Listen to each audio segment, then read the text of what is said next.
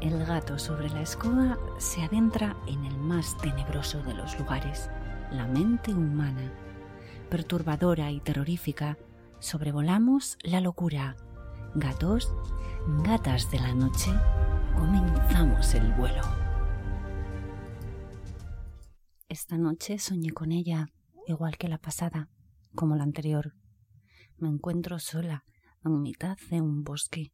Sé que va a aparecer también sé que me va a susurrar al oído con su voz espeluznante y que me va a dejar en el cuerpo y en el alma un frío que no se irá.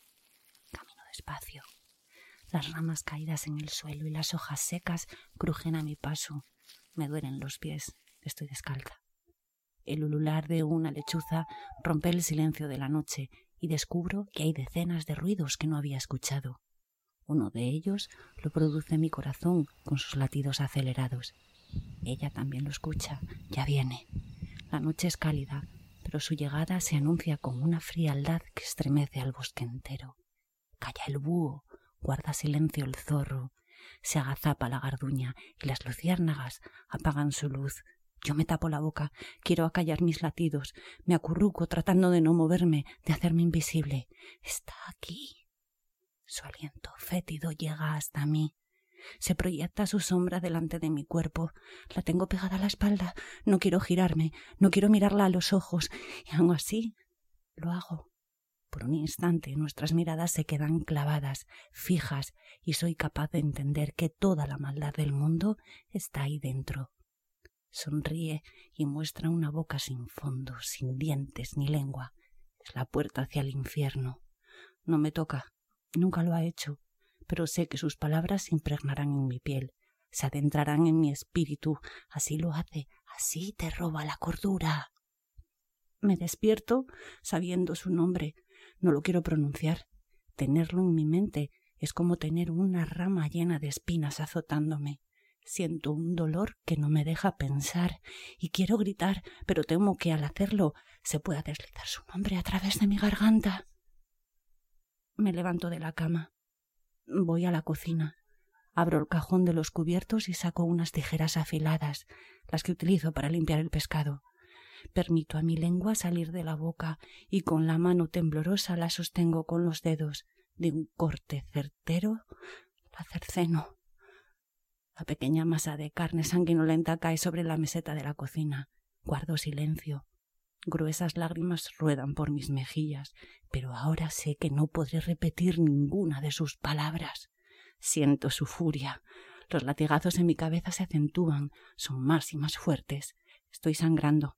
Introduzco un paño en la boca para detener la hemorragia. Corro a la cama y me pongo la almohada encima de la cabeza. Necesito que pare el dolor.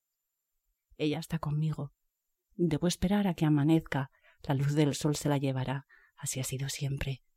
Las horas transcurren lentas, tortuosas. El dolor se apiada de mí y desconecta mi mente del cuerpo. El sol ha llegado. Ella ya no está. Esta noche la he vencido. Pero regresará puntual, como cada noche. Hoy estaré preparada.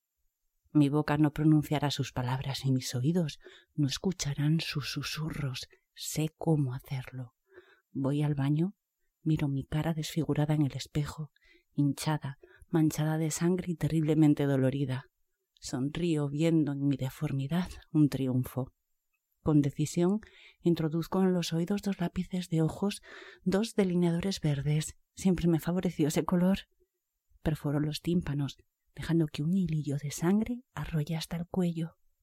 Un pitido agudo ocupa el lugar de sus palabras durante unos segundos. Después, la nada. No podré oír más tu voz. Te he robado tu poder. No podré hablar. No podré oír. Todo se ha terminado. Mi habitación ya no tiene las paredes de color azul. La lámpara del techo no cuelga coqueta, ni mis bonitos muebles blancos decoran la estancia. Tampoco está el ramo de flores secas, ni los retratos de momentos felices. A mi alrededor Solo hay una cama metálica, con la estructura envuelta en espuma acolchada. Las paredes son blancas. Dicen que el blanco impide la entrada de la bruja.